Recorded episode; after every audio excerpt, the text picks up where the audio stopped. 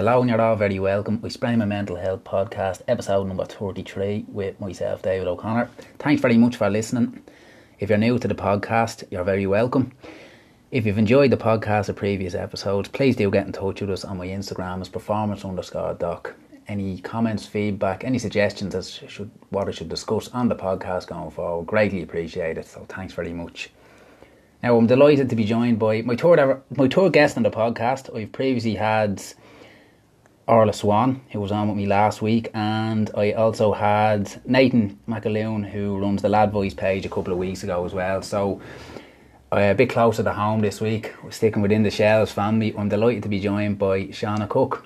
Thanks for having me. You're very welcome. Thanks for giving up your time on a Monday evening, a week before Christmas. Sure, what else would you be doing? Exactly, no football for me anymore, so Yeah. looking for these kind of things. Same as myself, yeah. No football. Good excuse to have a cup of tea and a chat. so- Exactly, nothing Sha- better. Yeah, Shauna, how are you? I'm good, I'm good. I mean, it's been a transition. This is my first year not playing, um, or not being involved as such. Uh, so yeah, it's been it's been an interesting year all around work, life, sport. Well, I'm going to start with that because I remember the last time we chatted with you, we were we were in Tolka, we were watching the girls were playing, Yeah. and me and you were kind of chatting quietly about football, and the two of us were kind of saying like, you know, people sort of think we're football mad, but there's more to life, kind of. And I was asking you, did you miss it? And at the time, you were saying you didn't. Is it still the case? When you look back in the year, have you missed it? Yeah, do you know what I I like? I don't miss the playing side of it, and the reason why I don't is not because I fell out of love with it. Um, the last season I played, I personally had a tough season um, myself on and off the pitch, but um, it was more just along the lines of I kind of always wanted to go out on a while I, I I thought I was playing reasonably okay. I never wanted to be that player that people are going, oh, jeez, just retire now, you know, just stop she's playing. 39 and yeah, still yeah, playing, yeah. yeah. So, um, the like I went off to India at the end of last season, and and it just kind of felt right. Um, what I didn't really anticipate was uh, like how much I relied on it to sustain friendships, um, which was difficult because you get used to seeing some, you know, people that you've kind of seen for a long time. Um, and I'm not a big texter or WhatsApper or anything like that. So like, I miss that side of, of not being in the WhatsApp groups. Like I, I wouldn't be very active in them, but just the banter, the laugh, and you know, then you like it, you kind of realize um, how bad. Like I realized how bad I was with communication, and so it kind of forces you to kind of make more of an effort. And uh, so it was that side of it I miss more, like the dressing room after games. You know, the banter, and just the laugh. And it always struck me from kind of outside looking in, you seemed like a very tight group as well. Yeah, yeah, like myself, Rachel, Rebecca, Noelle, Pearl, Siobhan. Like Siobhan kind of obviously left um, to to focus on other things, but we kind of had a core group. Um, you know, even when Neve Burke was there, like we, we played for many years together. Neve Walsh, um, Shauna Newman, like for many years together. Um, and there's even some of the girls be a lot closer as a group than I would be with them, you know. And we still have a WhatsApp group, uh, kind of an old Raheny one, and yeah, I think that was kind of the foundation, like that was brought to Shels, like, and I think that was kind of what kind of made Shels successful was uh, having that bunch of players there that kind of had that um, respect for each other. Like you know, you you know you were walking out into the pitch with with someone that have your back. Um, It's great for younger players as well. I think come if you come up. yeah, Well, I suppose. Well, if you look at it, you might think you might have somebody coming up maybe a bit intimidated by that. But I think when you see that commitment and your attitudes towards what you're trying to achieve, I think it's great for young players. And they're saying, "Dude, these actually know what they're about." Like Yeah. you say, you have done it all. You know I mean, you have played Yeah. in Lansdowne, you have won everything, and then you just have to swap yeah, black yeah. and white for red. Like Yeah, I mean, it was difficult. To, I know, you know, I wasn't there when the transition happened, um, but you know, like it's very hard going from a club that kind of is in your blood. Like you know, um, was a very community community oriented club. Like so, it was black, back to the clubhouse. Um, you know, it didn't kind of have the the bells and whistles of Shels like the stadium or the, you know, the kind of the history as such, but. Uh, there was definitely the foundations of kind of a great team there. Um, so I definitely think Shels gained a lot um, when the girls arrived, and when I stepped in, um, there was the players, there's like the, the Alex Kavanaghs, the Leannes, um, who had their own little kind of friendships as well, Kate Mooney, Lynn. Um, but I think being that age, like you you need to you need to kind of somebody to afford you to be selfish when you're on the pitch, and the older girls can do that. You know, um, you you can be a younger player and go out and do what you want when you have an older player there to rein you back in when you need it. Yeah, it's funny that because I like I stopped playing at I think I was twenty five, which is Yeah. Ridiculously Young. young. Yeah. like, and I just I didn't enjoy it. Like, Yeah. I just and I took everything so personally, Yeah, and it could yeah. be somebody just Yeah. You're not doing your job, like Yeah, you know, yeah. like, oh, I Yeah. really want to cry, like but I just got really angry and Yeah. frustrated and all. It just really didn't suit me, which is why I started coaching. Yeah. I, f- I had to control Yeah. that emotion, and Yeah. I felt that role of responsibility. And particularly with younger players, like you say, you're trying to teach them principles Yeah, and show them a way. But definitely with the social side of it, when I stopped playing, like obviously the level I was playing, it was brutal. Like, say it was my mate who was picking me up here every Saturday. But before I was in the car, Yeah. you'd ask what was the best part of the day. It was the car journey, do you know that way? Like, and Mm. then the way home. Obviously, if you were beaten, you were going through everything and Yeah. bleeding, bitching and everything. Yeah. Four hour ones in the car, like. But it was that- sha- sharing the highs and the lows. You know. But you're right, and I think like you're saying about that group that you had when you was meeting twenty years or whatever, you'll still talk about it. Definitely, yeah, yeah. It's we, like it's we've something arranged now for this weekend coming, and like the likes of Katie coming home from from England, and you know, like you can even see it in Katie. Like I think she's a prime example of of um the of what kind of we had at that stage because, like, a lot of players will go off to England and kind of just forget where they've come from, what they've done, the kind of people that helped them. Um, but but Katie uh, is a prime example of somebody who who didn't, um, and you can tell that like that group mean a lot to her.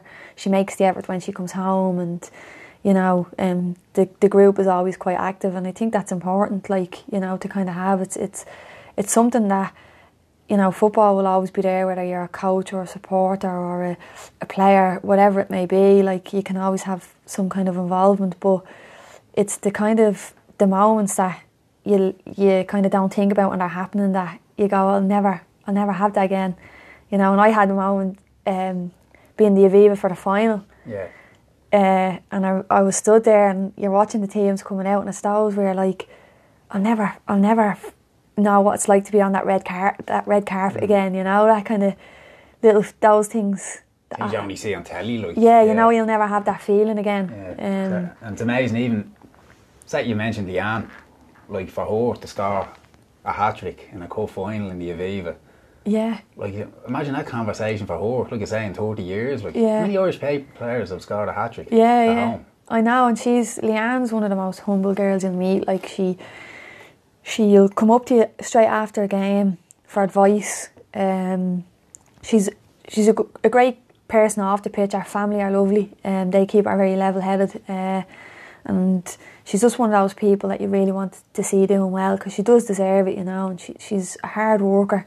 Um, she knows our, our, our weaknesses, and I think that's very respectful. Um, being a, a young one, I think when I was her age, I was probably a bit more cocky than anything Yeah, a else. bit more brash maybe. yeah, Like, yeah. but she'd be the first to come up and kind of ask you what she could do better, and um, you know, even before she was gone, like she took time out of kind of her her day to to thank me um for the help I've given her, and I thought I really respected her for that, you know, and Yeah, it's little things like that you'll yeah, remember, isn't it? yeah, Like, yeah, definitely, remember the first time I saw her was was actually I think we were playing. It was a, actually it was against Wexford. It was a Wednesday night game. I think. I think we were finished training and we we all we all went down then and remember she was playing up front. I don't think she scored, but I remember just saying like Jesus Christ, Yeah. the pace of that girl. It was like Jamie Vardy. Like that's the only way it was.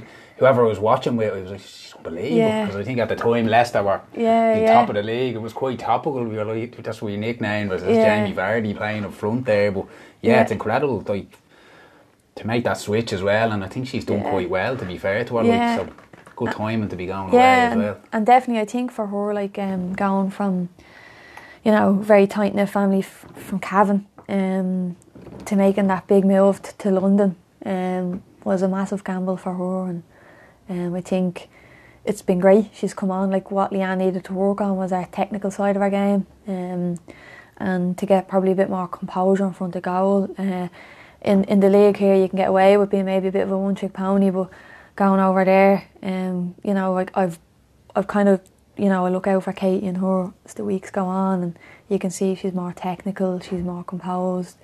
Um, some of her touches and how she's playing uh, passes is now like she's got a real brain for it now. It's essentially full time coaching as well. I think Definitely, um, yeah. It would help that. Yeah, yeah, I think physically she looks. You can see she looks a bit stronger as well. I think. yeah, yeah. She's maturing as well. Yeah. Mm. Um, just, I suppose, relevant to what obviously what this podcast and that is about, like, but talk about the commitment to the game, particularly over here, and I suppose with your experience with the women's game. Do you think, do you think it's respected? Maybe what you've put into the game. Do you think it's maybe undervalued a bit? Yeah, hundred percent. Like I think um, there's a, there's a lot that's gone on recently with the FAI, and you know before that with the women's national team, and even with the, like I've heard a lot about the men's league here, like Dundalk only getting this amount and that. But like the one thing that people aren't talking about is the women's league, um, and the guys even that play in the, the Airtricity League here, like they do get compensated, and they are reasonably well looked after. Like, um, the girls like with Shels, like I know them girls are training three nights a week, two hours, um, and then the majority of them would be doing their own bits another two or three days.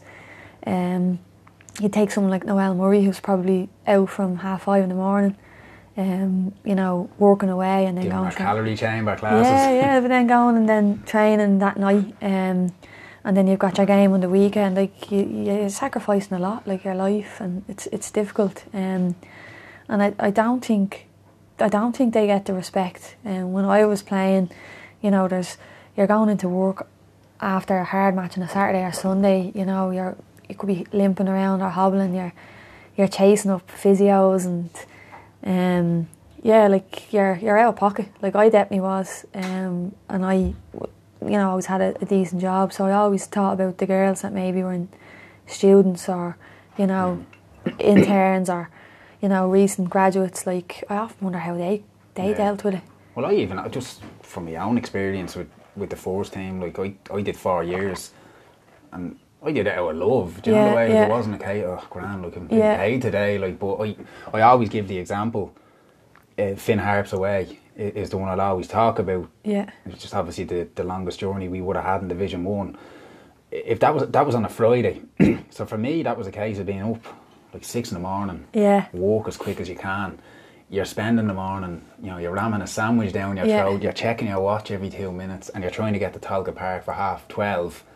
So you're getting a whole day's work done Yeah. in a short period of time. You're getting on the bus, you're doing a four or five hour journey, you're Yeah. stopping for your food, you're up there, most likely, being Finn Harps away, you don't you don't always get a result, Yeah. you know, and then you're coming home then.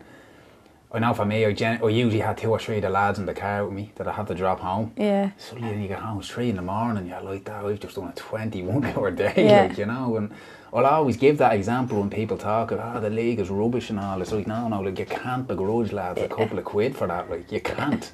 And then as you say, you've some, you could have some young fella going up, sitting, doesn't even get into the squad that night, yeah, just how to watch the game in the stand, like, Yeah. that's, I'm not saying, I don't really sound like the, I'm making it sound like the game is a penance, do you know, the way Yeah. it shouldn't be, you should be able to enjoy it, but it, I think there is, it is something that I think people on the outside need to yeah, appreciate because they say so much about GAA players yeah, and what they oh they give it all Yeah. for free and this that and the other like you know it's the same thing yeah. I think it's because of the Premiership. People have this kind of materialistic, dreamy kind of conception of football having all this money and people kind of being big time Charlies. Um, and like to be honest, there's a bit of that creeping into the GAA now as well. Um, but I think like a lot of people that will say the league here, whether it's the women or the men's, is, is bad. Um, I think they're people that don't go to the games. They're the ones that I'm sitting on a bar still yeah, like um, for me, like I grew up on Friday night football, whether it was Tolka or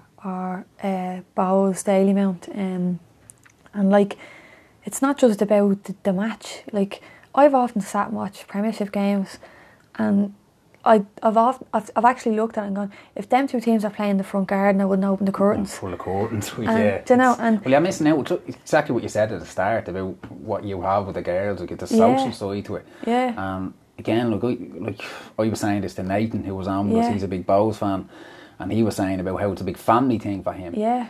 And again, like I know, like all my friends Yeah. are Shels. I met them in the early nineties, Yeah. and we're all like that. Yeah, still, yeah. You know, and It, it's just the the it's the whole like event of it. It's that day, you know, organising what time we're gonna go to the game. It's getting there. It's the atmosphere, chatting to people. You know, the music. The, the bit, like you can't be a, a live, chip- live curry sport, chips. like, yeah, the curry chips know? is, I don't know. no, you're right. Diet of athletes. Yeah, whatever. No, you're right. Or whatever that little thing is. That Yeah, yeah. And I know, like, Yeah. for the stage I'm at now, like, Jace is, he's three, so he's still a bit too young. Yeah. But I'm hoping maybe next year, as I can finally get him down to a Yeah. Friday night match. Like, I'll bring him down to Tolka whenever I can. Like, if there is a Saturday, like, say the girls are playing Yeah, yeah. 19s or something, I'll bring him down. Like, but I'm dying to get the scarf on him and yeah, ruin his life. Like, Yeah, yeah. Like, um, I promised you the start is we're not going to spend an hour talking about football, and the first thing we've done is gone 15 minutes full on talking about football. Um, but it's relative, like I say, we're talking about commitment, and that, that's a mental commitment as well. Yeah. Um, talk about maybe a bit of what you've seen about that kind of, I suppose, the stress it does put on people in the game. Um, Yeah. And again, like just the importance of taking that step away to look after yourself. Like, yeah. I mean, I think I've probably like now. I like hindsight is a great thing. Um, I look at a lot of my injuries and the, the tough times um, now as being great life lessons. Um, but when they were happening, they didn't feel like that. Um, I I was very unfortunate in terms of uh, I had a lot of injuries, um, and they seem to kind of I, I suppose like t- t- you know they say things happen in threes like so. Um, I think you know coming through playing football and whether it was an injury or being away from home or just things like the, the stress of um of of trying to, to, to kind of be the best you could be um, and then towards the kind of latter stage of playing it was the stress of trying to balance work you know kind of relationships life and then football your, your life is at a different stage then th- Yeah. than when you you started playing football. Yeah, like your f- football's kind of at the centre, and your stress is like more related to like am I performing well, like being in the Ireland team, like staying injury free, that kind of stuff, and that's all you have to worry about. Um, and then, you know, I got to kind of the later stage, and that didn't feel like so much of a worry.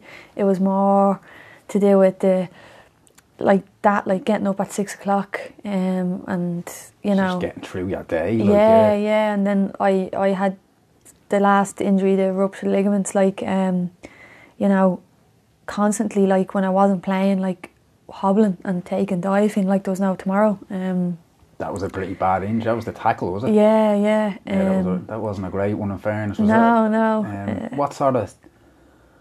Because I remember seeing that, like, and thinking, Mm. Jesus, like, is she going to be all right? Like, Yeah, it, yeah. just seemed to be a pretty bad one, whatever way you got it. Like, Yeah. that was probably your last in- uh, injury as such, was it? yeah, definitely. And um, What kind of psychological did that? Did you feel that? How would I say that? Was there a, a different feeling with that one? Just because you were a little bit older, did you think I'm yeah, maybe not going to come back from Yeah. this one as strongly as I have in previous years? yeah, I was fortunate enough. Like Sean Marr was coaching us, um, and uh, it was a fu- it was a bit of a funny game to be honest. Like because I was playing centre half with Rachel, um, who would be my best friend, and uh, like we were Mark and Amber, and kind of that was our job, and we thought we'd done quite well at half time. Like we in and Sean had the head off the two of us. Um, and I always say, like, I think I was playing well, but like he kind of had to give out to both of us because he didn't want to upset Rachel because she, Yeah. you know, she wasn't playing as well as me. Um, now she, she'd there. kill me by saying that she would. uh, but um, yeah, I went back out and kind of. Um, so the season before that, I actually had decided to. I I texted Sean and said I. We, you know, we had won the treble, like we, and at the end of the season, he had said, um, "I'll text everyone, let me know if you're in for next season." And I actually text, "I'm, I'm out." Finish on a high. Yeah, and I, I met him and, and and Mark at the time, and they were saying like, "Won't like you can't like the Champions League um, is happening, and you know like we you need to give us another one." Um, so I kind of reluctantly committed to it. Um, I thought I was going to pull back a bit, like, um, and yeah, I suppose these things happen. Um, you go into a game like I'm not going to say it was a freak accident or anything like that because I, I do still believe she intentionally went out to do it. Um, and I've had that conversation with the player, but uh, she's she's a young girl who who I think made a mistake. Um, and yeah, like I think something like that is never kind of nice to have on your on your CV. You'll always be remembered for things like that. But um, I met with Alan Bourne in the Beacon, and uh, it was about three or four days after happening. Swelling hadn't gone down; like it was really bad. I couldn't move. I, I actually couldn't move my toes. Um, and he sent me up for an ultrasound, an MRI, an X-ray, and he was like, "I'm going to get the cast prepared." Um, and at that stage, I was like, "Oh, I don't need this with work. Like, yeah. you know, I can't afford." So you're saying that's yeah. It's not. Oh, you have to get back for the Ireland squad. It's, yeah. You have to get back to work, work and earn yeah, money. Like, yeah. yeah. Um, I came back down, and he said, "Listen, there's no break." So he said, "You want the good news or the bad news?" I said, "Well, give me the give me the the uh, the good news." He said, uh, "The good news is." Um, he said something along the lines like, "The good news is you've two choices. The bad news is there's no break." And I was like, if there's no break, what could possibly be worse than mm. that? Like, and he went, you ruptured the ligament, it's gone. Um, so my choices were um, surgery, and he said you'd probably be out for nine to twelve months. Um, we'll put pins in, and then you'll just do rehab and come back after that, or you'll we'll basically put you through intense physiotherapy. Um, it's a lot. It's a bit slower, a lot more intense. You'll have to do maybe three, four days a week. Um, and your ankle will have to be completely taped. You might need cortisone injections. Um, and I went for that option because I was older and I didn't have 12 months to give. Mm. Uh, if I was younger, I probably would have went for that. Um, but it took me some time to think about it. Uh, and it happened at the end of the season, so all the girls had finished playing and kind of gone off and had their off season, and I was spending every night. I think between when it happened around September time or something like that, um, until pretty much the next season. Um, I had two days off, Christmas Eve and Christmas Day. Every other day, I was I was doing two or three hours in the pool, in the gym, um, and that was hard because it was on my own. Rachel came with me um, a few times, but yeah, at that stage I was like, I need to get back for the next season. As hard as that was, was there was there a lesson in that for you? Because you obviously stuck with it. Yeah, um, maybe a bit of headspace with that, was there, or was it was it up and down, or what way was it? It was tough. I, am sure it's difficult to be around. Um, I think, I think because like with that injury happening at that stage in my career was a blessing. Um, because I'd I'd had some serious injuries before that broke my foot, I've fractured my face, I've all kind of strange injuries. Um, and what they helped me kind of learn as, as I got older, like was it's only football. Um, and there's a lot more goes on outside it. And uh, so when I kind of got to that stage, I was like, I'm, I want to come back for another season, but if I don't, it's not the end of the no, world. No, like I'll be disappointed, and I'll probably always look back a bit disappointed. But there's a lot. I've got a lot of other stuff going on for me that's great, and mm. um, I'm I'm happy it happened now and not when I was younger. You know. I've had a friend of mine who's he's had a similar thing with his, his ankle. He had surgery done with the ligament were pulled back across. Yeah. Wrapped up, stitches, gone to do it, and it didn't work. Yeah. He had to go back and do it. Yeah, yeah. Like that now. He's, I think he's a bit younger than me, but like great player. But yeah similar enough. He's he's two kids. He's saying now, yeah. like it's not even about getting back to football. It's about me. Can yeah. I go out the back garden and play football with my son? Yeah, Do you know that way? Like you, as you say, you sort of think a little bit beyond. Like yeah, it is. It's it's it takes time, and I think as well, like you, as you get older, I think you just get a bit. You do get a bit more wiser and see things in a different way. Mm. now you're right, the perspective changes a bit and priorities. Like again, and now I'm gonna give another Finn Harps example here. If you remember last year, we played. Do you remember we played Drogheda in the playoff? Yeah. And we were down to nine men Yeah. after. If my God, it was just the most bizarre night in football I've ever Yeah, experienced. it in my was very Shelbourne. Oh, absolutely, yeah, yeah. One nil up from the first leg. How can we mess this up? Hold my beer. Yeah, wow. Yeah. Uh, well, yeah, nine men after 25 minutes. And you're thinking, like, oh my God, like, what? And then the boys who stayed on, like, just Yeah. were incredible. Yeah. When the penalties, beating on penalties, you're like, for Jesus Yeah. sake. And it was heartbreaking, but Yeah, that's not my point. It was, that was, I think that was a Monday, right? Had we a won that on the Friday, we were into the next round to play away to Finn Harps on Yeah. the Friday, right? That was my son's birthday. yeah, It was Jace's birthday. The whole lead up to that Drogheda game, all I could think of was, like, if we win tonight, I'm missing my son's birthday Yeah. for a football match. Like, when you say that out loud, yeah, it's like, I felt awful. like, yeah. Internally though, it's different Yeah. because you, you're, well, you look, you'd, you know, yeah, you'd miss the match tomorrow. Yeah, But you're yeah. Oh, that's the biggest game we could have. Now, look, Yeah. it never became a problem because we Yeah. were bloody beaten, but that's what was in my head going into that game. I was thinking, like, geez, like, how am I going to bring this up at home? Like, listen, I won't be here on Friday because I'll be up in Donegal. Like, Yeah. but you're right, like, you might say that to a younger player or a younger version of me. yeah, And you're like, what are you talking about? Like, get up to the match. yeah. You know, but like, that was turning my stomach, thinking, Yeah. like, It, I'm it gonna does, miss yeah. that. Like so, like you say, look, I'm I'm over a year now of football now, and I haven't. There hasn't been a moment like where I'm like, oh, I'm doing. I need to get back into it quick, like because I know that I've more important things to, to Yeah. hold on to. Yeah. You know, and that that's and Johnny Yeah. Watson said it to me. Um, Johnny wouldn't be shy of a word. No, Um, no, I was about to say. no, he wouldn't. And in fairness to him, he said this to me when Jace was due, like when Jace was being born, Yeah. he told me, he was like, do not let this club go ahead, be Yeah. forced ahead of your son. He says, don't. Yeah. He says, I've done it. He was real honest. He was Yeah. like, I've done this. He said, don't let that be the case with you. He said, it's more important. And now, I don't think I ever would have, but it was lovely to Yeah. Actually to have somebody say yeah. that from an older person. Yeah. Like, but, um, I, I, I think you do. Like when, when I think back now, like at the sacrifices I made when I was younger, um, yeah, like just little things. Like I never had a Debs.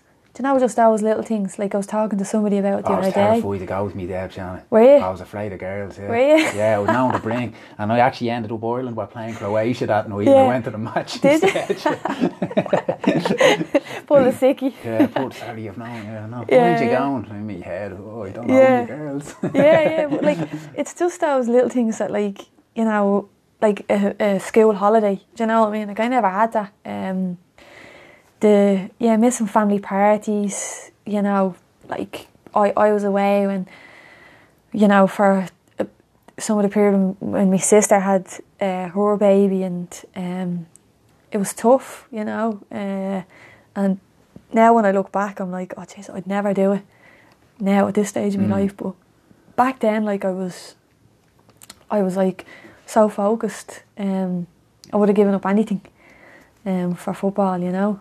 And I think as well, like for me, coming out the end of the last season, like uh, I'd kind of looked at everything, and I was like, you know, I've I, I, I've done. Like I don't see myself as being very talented. Like I was hard working, and I surrounded myself with really good players. Like I was lucky, you know. I played with Olivia O'Toole, Noelle Murray, Kate, Kate Taylor, Sue Bourne. And when I was over at Arsenal, you know, I was under the mentorship of people like Alex Scott, Kelly Smith, Faye White, Rachel Yankey, Niamh Fahey, Emma Byrne. Like I, I was very fortunate. Um, and I was kind of like I've pretty much done everything I can from my ability. Mm. Um, and I'm looking at some of the younger girls, and I had a, a hit. I- I felt guilty at times in the kind of the last season of playing because there was players that were 21, 20, 19, 18 sitting on the be- bench so I could play, and for me, I, I felt really bad um, because I was thinking like I've had my time. Like why why am I doing this? Like, um, you know, and like I played right back and so did Lynn Craven. She's an exceptional talent. Um, I think she's very underrated. Uh, she's you know, her physical fitness is brilliant. Um, she's again needs to work on some bits and pieces, but like there was times where Lynn was sitting on the bench for me to play, and in my head I was like, "This isn't right." I've well, had I, my I time. think there's integrity in that though, because you're being you're being honest. yeah, How many players would be like, "Fuck that, I'm playing"? yeah, yeah. I, Do you know what I mean? Yeah, it's, it's not in my nature. Like Yeah. it's, I'm very much a team player. No, um, I, I know it's not in your nature Yeah, yeah. because I know you, and I know it's not. What I'm saying is the game uh, in its entirety. It Yeah. in its nature because it is a very selfish sport. Yeah, yeah. I mean, yeah, I think I- I was very lucky to. I had great um, kind of older players, role models. Like uh, read an article recently from Claire Scanlon, like um, that was in I think it was the forty two IE, and like Scano was just an incredible person, and uh, you know there was other players there as well. Like Kelly Smith is the same at Arsenal. Like just you learn the importance of being humble and being honest and thinking of it as a as a team sport and you're not at the centre of things. Um, and I've always had that. When I walk into a dressing room, it's not about like what I get from the dressing room; it's what I, I can give. Yeah. Um, so if that's like I sat in the dressing room for a lot of time beside Rachel and, and Alex, um, and I find the kid brilliant. Alex is just she's a great talent. She's a great person off the pitch. Um, I've never met someone so in love with the sport um, as her. Um, and yeah, like the likes of her and Lynn and Jessie and Emily Wayne and like I, I always thought like, what can I give them, you know? And it's funny because, you know, I'd, I'd always be there to try and give them advice and on the pitch to kind of al- also be the voice of reason or keep them into shape. But at the end of the season, then I realised I actually gained more Yeah. from them than even realising it, probably. yeah, yeah, yeah. So talk about. I mean, we're sitting here like two old fogies, like yeah, Yeah, yeah, yeah. football, you know, like so. Maybe just because. I mean, there's a lot of positives to it, and Yeah. well, obviously, like Jesus Shels has given me such a great life. Like Yeah. as I say, the likes of my friends, the places we've been to, like you know, the European trips and all, Yeah. incredible. Like just places I never would have been to, Yeah. and like my my favourite memory with Shels, which is this is very Shels actually, was the the Rangers game Yeah, in Prenton Park. Yeah. With 3 0 up for half an hour left to go. Yeah. It was 5 3, like vintage Yeah, Shels, yeah. as you say. Like, a guy was at that, he was 14.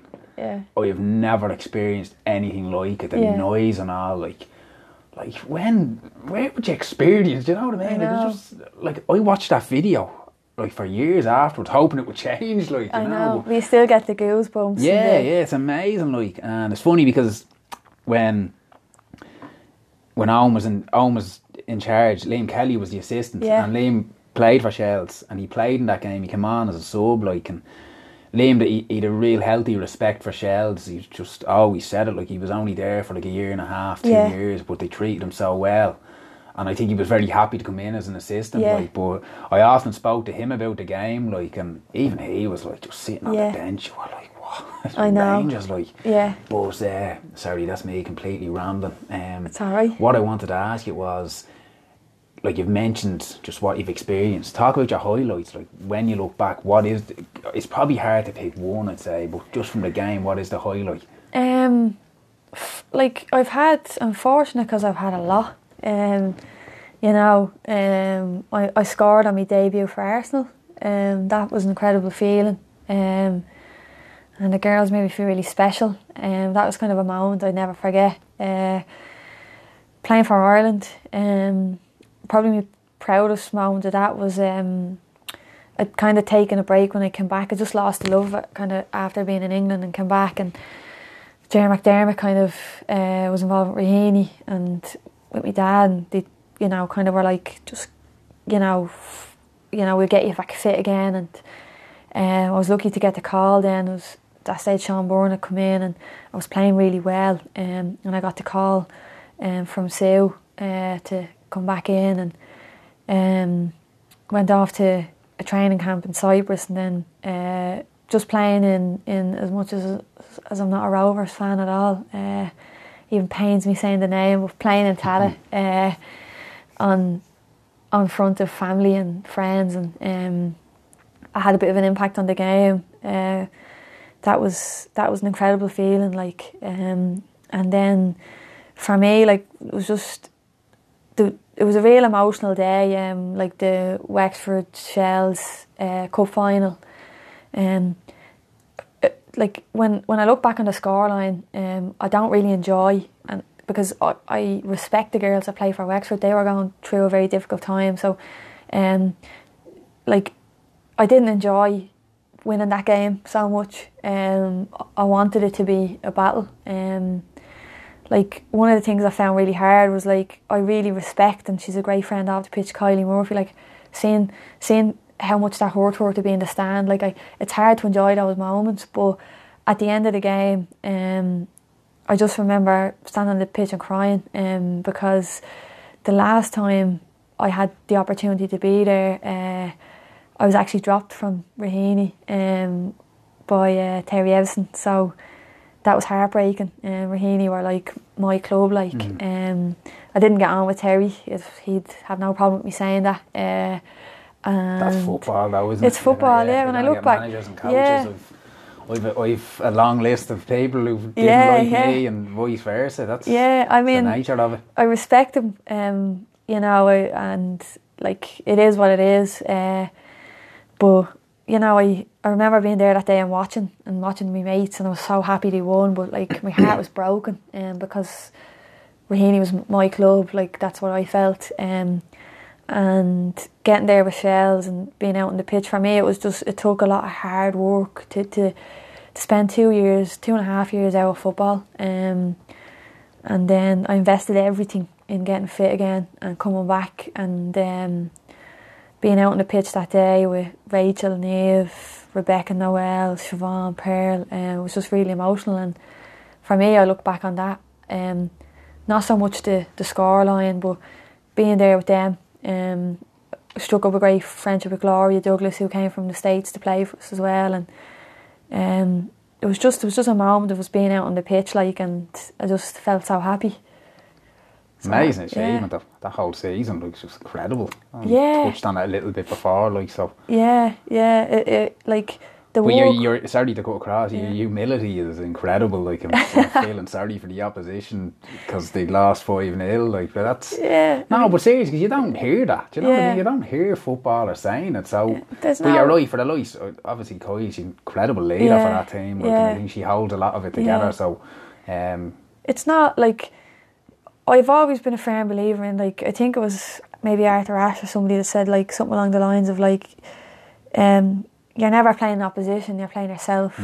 Um and that's the kind of thing I believe in. Um I believe when you go out on the pitch you're playing against your own standards. Uh you know, your own your own kind of I suppose your own um expectations yourself. You're always trying to beat them, you know, and um I'm not one for gloating or, you know, kind of puffing my chest out and being that footballer that struts around. Um, and like they've they've they're an like they're an amazing team. Like Wexford, you know, they've they- they're a great team.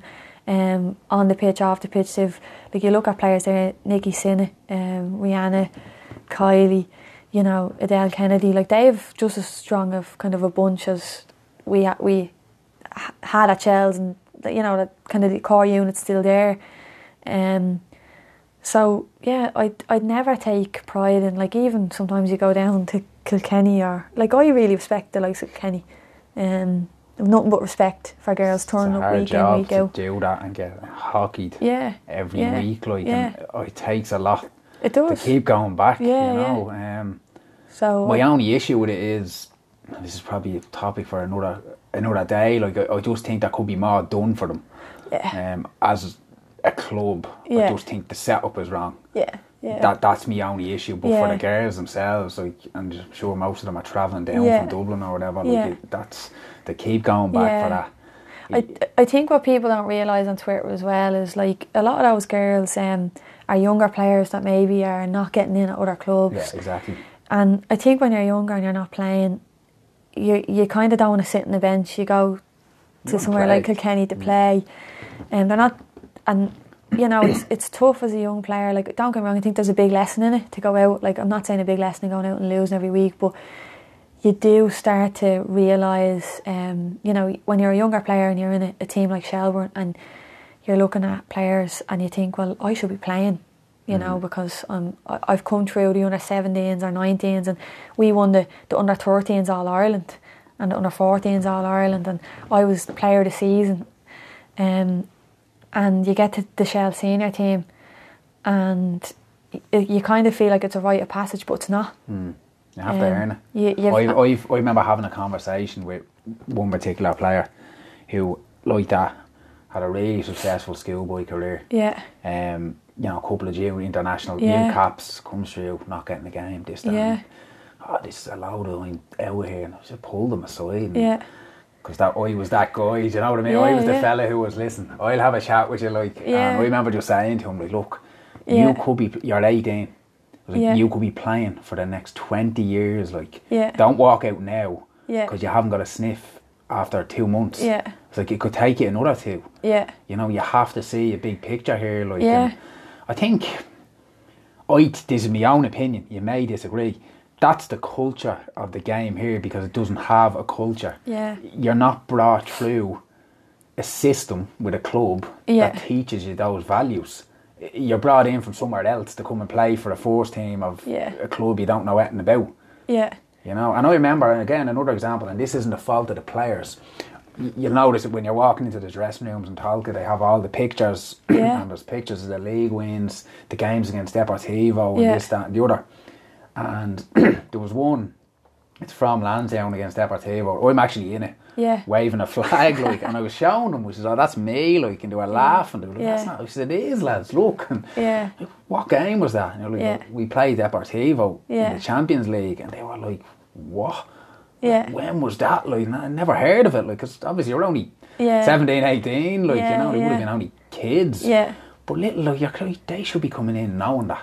You know, Hundred percent. I I- and like I've, um, like when being at Raheny, like we had a lot of players that were there for the team, and I, I I'm so fortunate to have come through, and have learned that, and it was ingrained in me because, and I was happy that I was sad that Raheny went, and but there was a part of me that was happy that was Shelbourne because, like you, I grew up in the stands there and hoping one day that I could, you know, wear the jersey and be out on the pitch and, um, yeah, because like I always say it, like um, I'm from Coolock, like we didn't have uh, Sky Sports, so like for me, my Wembley was Tolka Stadium, um, and I think it's so important that you've got that level of passion for the club you play for. Like, um, and it's not important when you're winning because it's so easy. It's so easy to be happy and everything's going well and turn up and train.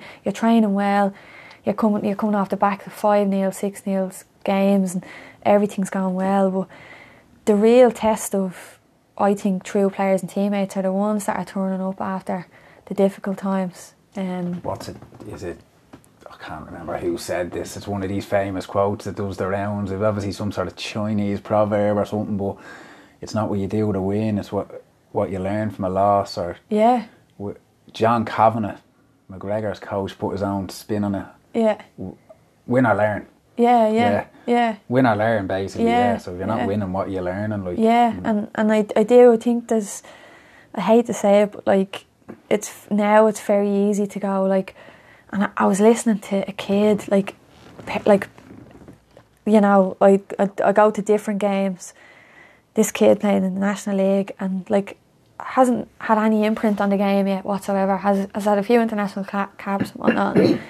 um, talking about like wanting to go to another club for a change of scenery and. It's not a bleeding. It's not a holiday camp. No, like I think it's it's such a bad like it's such a bad attitude even for parents to to support um because I think like you know when you're at a club like and it's not going well like um they're the moments that make the going good better because you look back and you say like you know you look back and you say to yourself like God we went through all that hardship and difficult times and you, you appreciate then the wins and the good times but if you're just used to going to a club because they're winning you'll never learn anything it's not a good mindset No, though, to go in with that. no It's funny you mentioned with parents. I was very lucky. I only ever coached.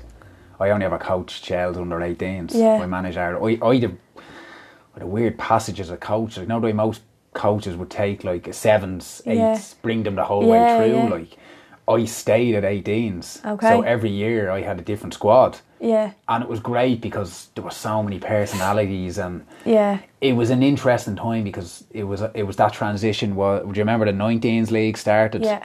So the 18s league was actually still quite strong. Yeah. But then it started. You could see by the Yeah. year you were getting Yeah, those who just weren't quite good enough. But Jesus, I worked with some great kids, and the brilliant thing was like.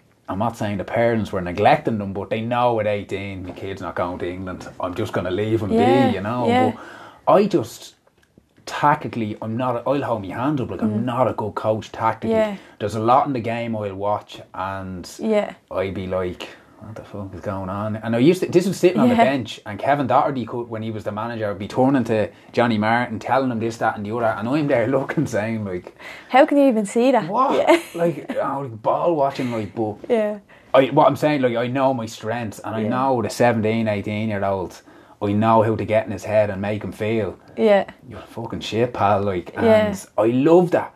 Like, you asked me my best memories. Like, it's Yeah. with those groups with eighteen year olds, Yeah. just trying to give them a little bit of some Yeah. principles, basically. Yeah, like you're yeah, saying.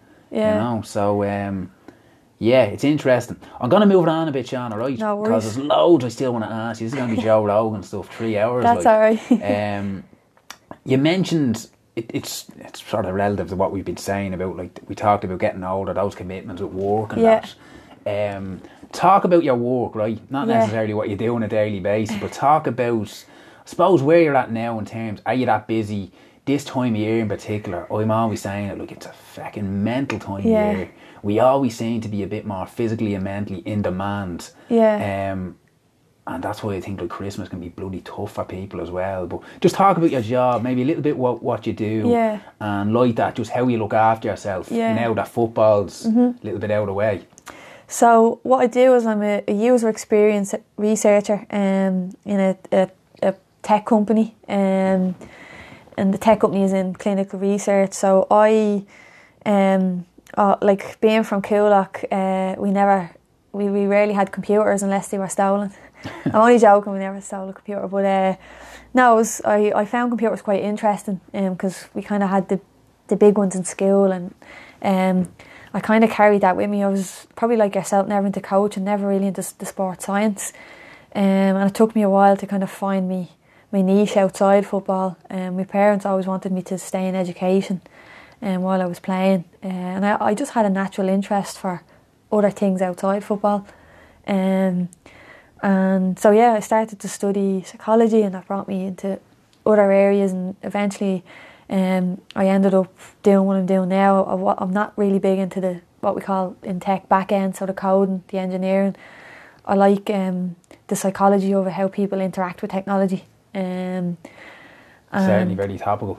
yeah, yeah, it's great. It's Very brilliant. relevant. Yeah, it's brilliant. Um, and I love what I do. Like I, I never get a Sunday feeling. Um, but working for a tech company, uh, it, I always say it's it's it's not a job. It's a, it's a lifestyle. Um, so it's it's busy. Uh, it can it doesn't matter whether it's Jan- January or December for me. It's constant. Um, you know, where the company I'm in now, like it's kind of gone from what you call a startup to a scale up. Um, so we're starting to get more interest and investment from kind of uh, America and, and other places. this like the places you'd see it could be a startup from UCD and they're funded for a certain period of time until they yeah, so get the, going themselves? I'm really simplifying that. yeah, yeah, yeah. So the the founders had a, a previous company and um, sold it on, and then decided to they had this idea, um, and then they got investment from um, some kind of angel investors and venture funds um,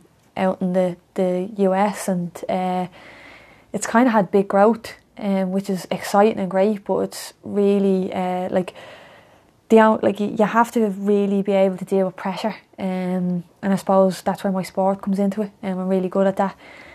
You actually spend more time with these people in your job than you do anyone else, so um, being a team is really important. Um, you know, you do have a lot of tough days, um, and it can feel like you're drowning a lot of the time. Um, but like it's brilliant um, to be involved in. I love it. I love the busyness of it. Um, what do I do to stay on top of things? Um, I'm I'm a workaholic, which uh, isn't good. Um, and I, I had a conversation with you before we started the podcast about you said to me, You're so busy and I'm saying, Yeah, I, I am busy but I hate using it as an excuse because um, I always think it's a bad sign that you don't manage your time right. Um, but for me, uh, my days I go into work in the morning. I kind of I think routine is important. Um, so I get up early.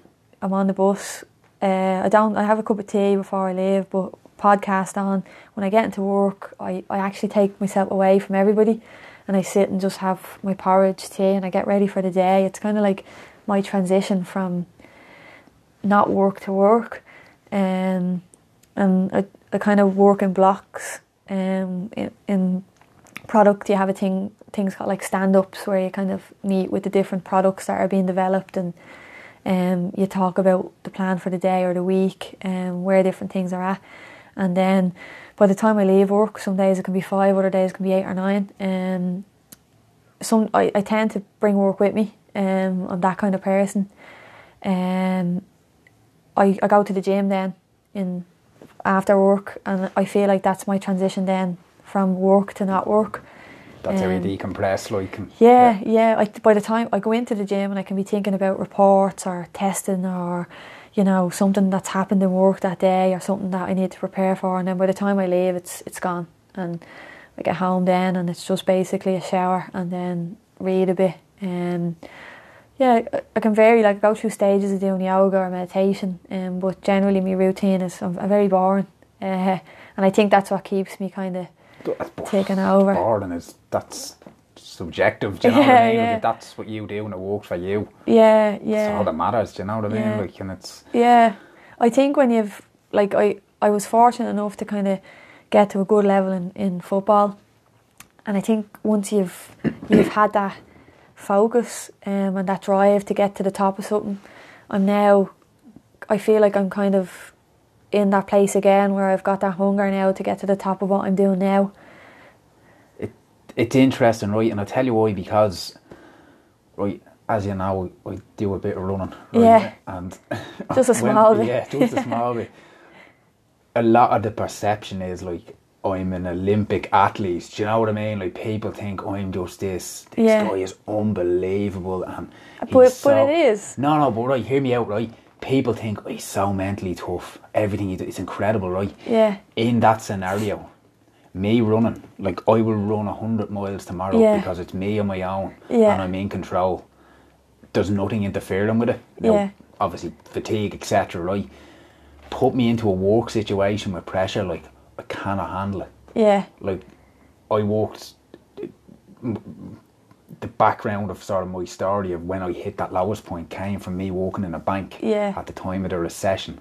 Oh, lovely. So, yeah, picture that. Like, great crack. Like recipe for it like I'm not joking. See the Sunday night fear, like yeah, I didn't sleep a wink. Yeah. Um, I I can't handle pressure and work. Yeah. I really can't. Like yeah. and like you said, I've been in the same job as we were talking about this yeah. before. I've been in the same job eight or nine years. Yeah. With no progression because it suits me. Yeah. Because I can't push myself forward because I am terrified yeah. of going back to that. Yeah. So yeah. I admire you for being for recognising or finding a way to take that experience in your sport to yeah. put it into your work life and say right I'm going to yeah. go for this now yeah like I've the utmost respect to you because I'm not, I'm not there yet yeah I yeah. might get there yeah, yeah but I'm not there yeah. yet and I haven't figured out how to do it I think it takes like there's there's definitely like everyone's different um, and like there's certainly things that I know I do on a day to day in my job that like are definitely not right you know um, I'm still learning um, like I've gone from a highly competitive environment of sport. Um, and, you know, uh, the one thing I've had to learn is like sport, and especially like from my time in England, like um, where I was in positions of, you know, like highly critical positions. You've got to be used to giving criticism and taking it, um, and that's been hard because in the workplace, like people don't have like not everyone has that mentality. Of, no one knows how to not everybody knows how to deal with that. Exactly, exactly, and that's been a challenge because um, not just. I'm not saying I'd go around slating people because I wouldn't, but even No, no, you're right. Though it's about Yeah. not ta- you're not being personal. Yeah, it's a yeah. professional critique. Yeah. but I don't think Yeah. people. I'd crumble under that, like in that in Yeah. that um, corporate environment. Like I would crumble. I, I just you can tell in my voice here. Like I'm getting edgy even thinking about that. Like like sweat pumping out of Yeah, me. Like yeah, so. yeah. How do you deal with that? How do you teach yourself to deal with that? Um, like I'm, I'm, I would definitely be a big feeler of imposter syndrome. Like I, I, there's now like I, I would never hide. Like I would never say, oh, I don't feel like an imposter. Like there's some days where I'm like, what am I doing? You know. But um, I think what you have to do is like, if you can come to peace with your weaknesses and the things that you need to improve on, um, and you're honest, and you go into to meetings, um, like I know I work very hard. Um, I, I never make kind of statements or put things forward um, that I don't feel like I've Come back. yeah unless you can back up, researched like, or that yeah. I know what I'm talking about. Um, and it is challenging. Like when I go in, and on some some days, like I, I made a trip recently to Nashville with the leadership team of, of the company, um, which was very difficult um, to go away and have to to do that big trip with you know all my superiors. But um, yeah, I think if if like I, you just have to kind of what I say is like think about it in in like real like in real terms. Um, so, so like a lot of the stuff that you're worried about, people aren't even thinking of. Like I'd be worried, like, oh God, what what um what happens if people think this about me or that, and like it's actually people don't think a lot lot about They're you too busy thinking the same about thing themselves. about themselves. Yeah, yeah, exactly. Yeah. Um, so I think that's kind of what I do is, and I think as well a big part of it is, uh, and I've learned this like um, over time as well, is if you actually spend more time listening than talking, it can be of more value to you. So biggest thing I'm learning on this podcast is when I'm interviewing people because I know I get excited and I just keep interrupting and talking. I think I'm doing a bit better tonight, but you're right. Like, Yeah. um, you just sit and listen to people, yeah, yeah. they'll actually talk more as Yeah, well. and and th- my fail safe then is if you really don't know what you're talking about, just agree with someone else. That idea. Yeah, I think she's right. Yeah, yeah, yeah, yeah. Cool. Come here, listen on that now. Just going to take a little breather. Um, we'll fill up on the tea and we'll go again in a few minutes if that's all right. Super. Shauna, thanks for hanging around for part two. No problem. Uh, little uh, little break, trip to the, the little boys' room. Right. My fault. Um, come here, I'm going to stick with what we are chatting to just about your job, but what I'd like to ask you is talk about, talk. you mentioned about the psychology, technology, that, that end of it. Talk about our relationship with technology because Yeah. it's something that fascinates me. Yeah. Um, I mean, what I do mostly is uh, I essentially watch people interacting with technology and then kind of make recommendations on it. Um, so like, How to get them Um, more addicted. and that, yeah, well, uh, well, I, I try to improve the user experience. So um, the the interesting part, and I always say I have the best job in what I do because um, I get to kind of talk to people that are using technology and um, make it work best for them. But um, Okay, so you're not just looking at like, um, ah, what's the word? Like an algorithm. No. You're actually dealing with people. yeah, yeah, Ah, yeah. right, so that's a bit um, more. Yeah, so the the way th- there's a saying in kind of user research. It's uh, is if you want to know what people really want um, or what they think about something, don't ask them. So um, you know, people are really brutal for uh, saying, yeah, yeah, like I I want. I'd really like uh, for an app to have this, or I'd really like to do that. But when you watch their behaviour, it's completely different. Um, And why is that? Is that is an embarrassment thing, or is it a Uh, bit? I think you don't it's want to offend somebody, or I think it's human nature. Like the worst thing you can ask um, is, and I don't know, you see them everywhere. Is like you know these like, would you recommend us to a friend? And most people will say yeah, just because it's less hassle than saying no. Because they say no and then they go, but why? why? You know, yeah. You So- recommended me, mate. Like, what's Yeah. the problem? Like, Yeah. So um, what I tend to do more is is watch kind of behaviours and and I kind of will ask questions more about um around uh, how people feel um, when they're using apps or websites. Um, what they think is going to happen next. Did they expect that to happen?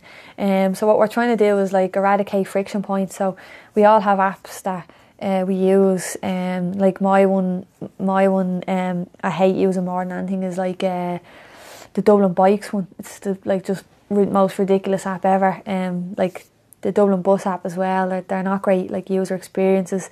Um, the other one as well, I absolutely detest using is Permanent TSB. Um, sorry for anyone that's involved in uh, Oh, look, you're the only talking. No, no, that's but you're talking about your experience. Yeah, so it's yeah, fine, yeah. Like, you're right. Um, but they're just there's things in those apps like you know, for example, with Permanent TSB, like I, I can't transfer money through the app to someone else. You know, you have to go to a desktop to do it. Um, You have me thinking now, like, what apps do I have on my phone? And like, I'm not. I'm really not up to. Yeah. Like, I have Instagram. I Yeah. have actually Ulster Bank, yeah, which surprisingly, like, when they don't crash, it's actually yeah, fine. yeah, Like, yeah, yeah, you know, I can do me payments or whatever. yeah, But no, I'm not really big into apps, so yeah. I'm no use to you, really, am I? Uh, no, every everybody's a use. Like, and people who maybe don't use the app are of more use because I would want to know why. Why? Okay. Um, you know, and it's it, it's going to be a big part of society, technology going going forward. Um, so it's about kind of creating or harmonising the experience between technology and and people. Um, so I really enjoy it. Um, it's it's really interesting. Um, and like there's little habits, you know, uh, people have, or there's things that maybe we've we've become to learn um, based on technology. Like for example, you know, like there's a you could say to somebody now from people using apps like Tinder and Bumble, like people will say, oh yeah, like I wouldn't swipe left on that person. If you said that to someone ten years ago, they'd be like, what are you talking about? So now, isn't it, if you say to Yeah. like a 14 year old, you're like a broken record, they, they don't know what you mean. Yeah, like, yeah, yeah. Um, so there's things now that have just become so normal. Um, you see even children. Like I look at my niece, um, and just you know the how she can actually use a phone, and she knows all the kind of um, kind of finger gestures involved with screen size, and it's it's it's incredible to watch. Um, and yeah, it's also uh, it's it's there's a sadness to it as well because you know That's what I was going to ask you next because Yeah. it is. It's something that always comes up on this Yeah. podcast. Like it's obviously the like the Yeah. associations with in terms of mental health with Yeah. your phone usage or yeah so. It's actually to be honest, it's nice for you to start that with talking about how Yeah. it's interesting as opposed to oh it's negative because I'm always saying this like yeah it's not all bad like and people maybe with you I'm gonna give this as a really morbid example right but say with younger kids so maybe Snapchat generation Yeah. I presume where parents are like oh no like it's full of perverts and paedophiles Yeah. and not yeah like perverts and paedophiles existed 50 years ago do you know what I mean yeah, it's just unfortunately there's a bloody another medium here which Yeah. they can use but um I always feel that the, the automatic response when it comes to social media, phone use, it's always negative, always. So I'm interested now for you to continue that because you Yeah. started it on that note Yeah. where it's, it, you said it, it's interesting. So Yeah, it is like it's it's got its benefits. Like I'm not in kind of social media or um, things like gambling um, that side of it. Um, what I do is I I'm do uh, cr- help create technology for clinical research. Uh, so it's kind of more job related, but um, you know I'm also interested in the effects it has on on um, kind of like society, especially like younger people, millennials. I'm a millennial, but younger than me. Um, I was very lucky that I, f- I felt like my personality and who I was was formed before I had this dependence on technology. So you would have been, me and you were in around the same age, so you Yeah. would have been maybe 16 or 17, your first phone. Uh, yeah, I remember getting my first phone when I was going off to England. My mum and dad were like, right, we'll have to get you one. Yeah, well, that makes sense. Yeah, um, but even then, like it was just like the most impressive thing I think was like a polyphonic ringtone, you know. Um, Snake. yeah, yeah, yeah. um, and I see now like um, a lot of younger people kind of trying to find themselves through social media, like whether it's Instagram or um, you know, there's there's other um, like Snapchat, uh, TikTok's a big one now, where they're you know, they're they're kind of trying to they're trying to find themselves, um, and they do that by mirroring what they they see other people doing. Like, okay, if like Kim Kardashian puts up a product, like the one thing I find really funny now, right, is like people see Instagram. Like, I know you've got a business, um, and and I don't have a business, right? So like. Um, for you, Instagram is important because it's, an, Yeah, it's another right, medium. it is okay, but I would be the first one to say I have to limit my use on it. Yeah. because it affects my head. Yeah, I yeah, yeah. Because I compare Yeah. myself to others, Yeah, and I, I'm lucky. My my control is good. yeah, I have rules that I have in place. 'cause I Yeah. have to keep my head right. Yeah. Because I know, like, I'd scroll through it all day and just, look Yeah. at him. Look, oh, oh, Yeah, yeah. Life is fucking shit, Yeah. like, do you know that way? and I think So- I think that's that's important. Like if, if I see people who use it for their business, um, you know, and then other people kind of try to use it for themselves as a business, um, which I find strange. Um, but I think the main thing to do is like you know, when I go through this, you know, I work with technology, and I go through, um, especially earlier this year, I had a breakup and you know, I found things quite difficult, and like that, you go into your phone. Um,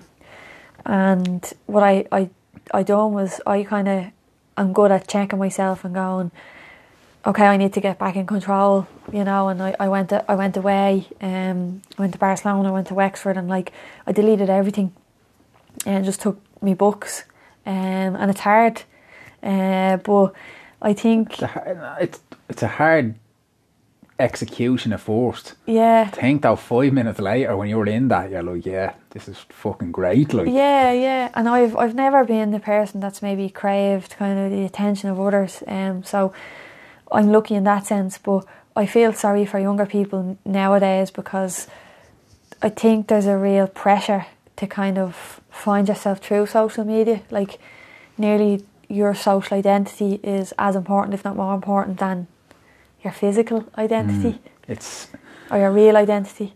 what was the one? Someone said it to me. I said, I'm robbing that. he said, no tombstone has ever said he had 60,000 followers on Instagram. Yeah, not yet. Not yet. So, Yeah. yeah. might still. Yeah. Um, We might see one uh, with like a live. a hashtag or now something. like a, li- a live like feed. I've seen those on art. Um, where you, the like feed goes up. So I real nothing now. Uh, Yeah. No, you're right. Like you don't know what you might see. I think ah, I'm always trying to like just for balance. Like this is probably a good example. And I said this again. I said it to Nathan and Orla, who I spoke with last week. Like is that con- the connection you can make with people? Yeah. Um, if you know, I suppose if it's what we, if you've similar interests, similar mindset, Yeah, things like that. I think that is the positive. But hundred percent, like I know the day is phones off. Like yourself, Yeah. I'm reading a book. I'm out with my Yeah. kids, or you know, the way out with the family, whatever it is. yeah. Yeah. Nothing. You Yeah. can't replicate that. Yeah, you can't. Like, there's absolutely no way. Like, I think it's just important to remember that anything that happens on there isn't isn't real. Like obviously you've got news and things like that that are real, but you know, um, things like relationships can be heightened through social media. You know, or um, like you know there can be like it's very hard to interpret as well conversations like um you know that's why emojis were invented um to try and kind of uh, convey emotion um through text message or because the tone isn't always there. yeah, and like people like especially cross culturally like it can be very different um you know how That's why the voice messages have become very big now as well. yeah My mate's a demon for it. I'm not joking, right? I get like at least three a day from him. yeah But like he just, he be you get voicemail six minutes long. You're like, this must be important. yeah But he's just like, I'm just on my lunch, you know. Yeah. How are you? You're like, yeah yeah he could have just rang me. I know. you I'm a criminal for that Okay. as well just because um I, I feel like there's it's something that we're kind of, like I I'll still ring people now and like people will be like what are you ringing me for Yeah, it's like, well that's that's why a phone. phone was invented you know that's, Here's one for you. Knock on Yeah. a friend's door unexpectedly. yeah Yeah, there's one.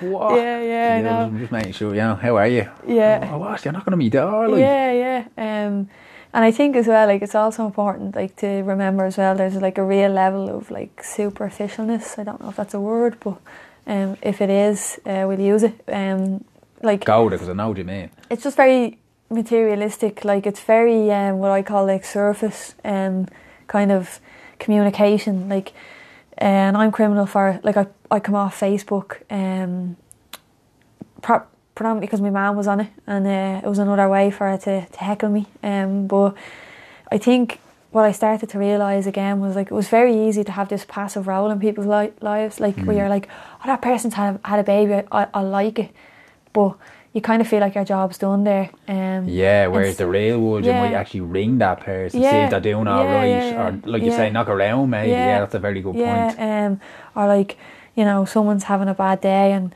you know um, you know they I know they maybe they've had an operation or they're, they're sharing something on Facebook and you go I like it my job's done Mm. um, and yeah just kind of that very much like hey how are you grand you yeah good we oh we must meet up soon. And then like Never a few months later it's and so I kind of was like um yeah I, I, I, I think people need to kind of have that in check. It's hard um, especially for younger people because they've grown up with this really important medium of communication. But um yeah I think it's very important to kind of at times to like to pull yourself away from it. Um you know what I've started to do is I was cr- probably criminal of like being at a concert and pulling out my phone.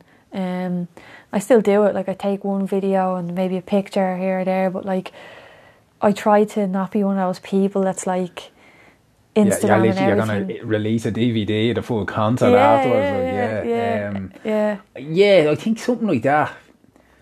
Again, this is just me. Like, if I'm going somewhere, like a gig, cinema, or anything, like Yeah. I leave the phone at home. Yeah. Like, I don't need it. yeah, Or same if I'm here watching um, a film, like I leave the phone there Yeah. just for those listening or in my sitting room. Like, it's Yeah, like, weird. yeah. Well, what? You looking at a film here? Yeah. Like, I leave the phone out of reach Yeah. because I want to watch the film. yeah, you know, yeah, so yeah, yeah, I, I think having little, I don't say rules, like because that Yeah. makes it sound very strict, but Yeah. just, so it's just little guidelines, Yeah. maybe, like I think. But Yeah. um, It's it's it, it can be an addiction like anything else, and I think it's not like recognised as an addiction yet, though, is it officially?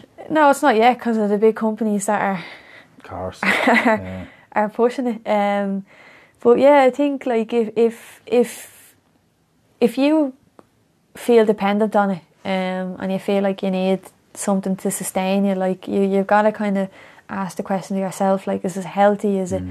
And what am I getting out of it? Like, is it um, um, is it making me feel good? If it's does it make me feel bad? You know, um, and once you can stay in control of it, like you know, I am at a healthy place with technology where I I like to use it, but it's not controlling me. Yeah. Um, I don't feel like if I get two likes on Facebook or on Instagram that it makes me feel any better than getting a thousand. Um, I used it. yeah, yeah, of I used to be yeah. there, and do you know what freed me from it actually was? It's the challenges that we do. Yeah, being honest with you because I know like I can do no more here. Do you know what I mean? Yeah, Like I don't, yeah. I, I can't Yeah. go and squeeze a bit more out of myself Yeah. for another like. It's like this is me. yeah, In my opinion, this is me with integrity and Yeah. sincerity doing my honest bit Yeah. for what is something that is really important Yeah. Mm-hmm. to me with mental health awareness. And it's like I'm just putting it out there, and if you don't like it, yeah, you don't like it. If you Yeah. do, brilliant. And I'll always, um, Yeah. I make a point. Um, I always feel it's important for me to say this that the positive of that is is exactly that. The support I've gotten from strangers, yeah, people I've never met or spoke to, like, Yeah. It's been unbelievable, and it is Yeah. lovely. It really is. I got a lovely message from somebody last week, and it was one of the nicest compliments I've ever had. Somebody said to me, "You come across extremely humble." Yeah, extreme with, with humility like Yeah, ah, like, yeah. that was the nicest because to me I'm real Yeah. I hope I don't come across like a cocky No, prick. No I don't Do think so way, at all. But Yeah, yeah. that's what I'm saying. For somebody Yeah. to actually say to me geez what you're doing is amazing you're coming across with great humility like I Yeah. was like oh wow. Yeah, that's amazing like but yeah like that that's the absolute positive for what I do. I just know when I get that. Yeah, like I always say my whole thing I want to give people energy yeah, so someone's coming back saying that you're like Yeah. brilliant job done but yeah, yeah, yeah, I'm definitely over the likes thing yeah, a long time ago. and followers and things like that. I don't think I Yeah, get caught yeah, up in that. yeah. Like, um, Yeah, I, I, there was an interesting thing I read recently. It was like there's more over 50s on Facebook now than under 25s. So I do think the, like younger people are becoming more, I suppose, like, um, more aware of, you definitely read a lot more now about yeah, the sinister side. yourself. Yeah, yeah. the sinister side of of um of like Facebook was brilliant when it came out for us because the kind of people didn't realize that it was basically a mechanism for harvesting data. Um, you know, um, although it has the benefits of this the social aspect of it and the connection, like ultimately, like everything you put in there and everything you do is telling somebody s- mm. something about you, your behaviours and, And what we- you do. the only thing of that, right? So I love, so say, running Yeah, the films I'm into, whatever Yeah, else I'm yeah. googling. If I get sent an ad for a pair of runners that I'm gonna like, I don't mind that. Do you know I mean? That yeah, to me yeah. is fine. It's when Yeah. it's delving into the darker shit you're like, alright Yeah. lads. Yeah, you can back off. Yeah. But I kind of always say like Yeah. Google can follow me for two days if they want. Yeah. They're gonna be bored out at three. Like Yeah. all this guy does is run and drink Yeah. coffee like you I know, but I think I think as as like as we become more dependent on on technology, like the more It's what you're giving away, isn't it? yeah, it's what you it's like you own that what you do. Like you own what you you search, you own what you you like, what you don't like. Um, you own the experiences you have, and um, it's it's a strange time because like we're at I think we're at a stage now where like the boundaries are being tested and have been tested like recently obviously with some scandals with Facebook and things like that um but of like what do we own and what do we give up and like what should we give up um so like I'm fine with like people asking me can they you know to sign up on for a cookie policy so they can target me for ads? Like I'm okay with that stuff but like um like there's other apps you know that you take your picture and they own your picture and I'm not okay with that you know I'm I'm not okay with them owning like my personal information my name my job my email address you know that being able to send that to whoever they want um so I think younger people are becoming more aware of that side of it, um, which is great because you can see the transition away from Facebook. Um, but like, I do think, I do think it's just about getting that kind of healthy balance of like, okay, this is this is a, is a, is an aspect of my life, but it's not my life. Um, it's a platform and just yeah. let it be that for whatever Yeah, you're, you're yeah, leading or sharing or I think if, if people do feel happiness from it or they do feel something like some people do find their their tribe through social media. Yeah. I've, I've had friends like that who've you know, and especially if you come from maybe an LGBT community, like you know, I've had friends from the countryside who, you know, have said like Instagram's great for them because they can oh, they connect. probably, yeah, because they probably could be living in the back Yeah. end of nowhere, have never had anybody Yeah. to chat to. Yeah, yeah. And then suddenly you have this reach of a community Yeah. of people who are Yeah, yeah, and like that, like you know, there's other instances of you know, of, yeah, if you're struggling a bit mentally, and you can actually maybe meet people in the same position as you, and because there's that boundary there, it's easier to talk to them Hmm. as well. So I had that with Twitter a good few years ago when I, I started a blog, I started writing yeah, and when I was sharing that, I, I, that was the first time I Yeah. sort of touched with different people who were Yeah. experiencing, you know, d- different Yeah. variances of, of depression, and uh, there was initially there was something very comforting about that. Yeah. There really was because it was like, wow, I've never spoke to anyone. But what I found then was, uh, how would you put it? Like I don't say you become too close. I think but you almost become too open with the person, Yeah. and it's like, oh, this is the guy I talked to about my depression yeah, and you're like that's dangerous as well and Yeah. I'm, I'm including myself in that Yeah, like where yeah. someone else could be looking at me Yeah. like so you do Yeah. need to be careful and as you've just said a few minutes ago about particularly the tone of text and everything yeah. um you need to make sure you're protecting yourself Yeah, yeah, and like I think you know, because I had that, I took part in um, cycle against suicide one year, and um, made the mistake of thinking I could definitely cycle hundred k, um, which I paid for. was it, Dub- is it Dublin to Galway I went oh from no this is the one that's all around yeah, country, yeah. I it? went yeah. from uh, I went from Cork uh, to like Tipperary or something. It was a disaster. Yeah, I was in bits. Um, I had to actually borrow my sister's like pregnancy ring to sit down on a few days after. Couldn't sit down. lovely But um, I was talking at the schools and uh, I I was really enjoying it. Um, just connecting with the, the young people and the, the energy and um, and then yeah yeah I started to notice that was people were confiding in me. Um, sorry, I touched the mic there. Um, and I think um, you know you've got to kind of maintain like a, a healthy boundary. Um, and it's okay for people to say things like, uh, yeah, you know, like this really helped me because maybe, uh, you know, I resonated with that and that was something I experienced. But I had to kind of say, I'm not a medical professional, um, mm. it's not my job um, to kind of counsel, um, you know, and I, yeah, I had to pull myself away from doing that stuff for a bit because uh, it was tough because you don't want to feel like you're letting people down, but in the same breath, like I'm, I'm, I'm, I'm not a professional, I'm not a counsellor, I'm not somebody that's kind of experienced in being able to, um, you know, help somebody through their own mental health. I had it today. We, we were chatting there. We was on the, Today FM today. Yeah. And the last question that Mairead asked me was, "What advice would you give people?" Yeah. And uh, like nothing against her. Like I, yeah. I, think from a presenter's point of view, it's probably the most obvious question yeah. to ask when you're on chatting about mental health. Yeah. But like straight away, I was just like yeah. I can barely advise myself. Like I'm not a professional.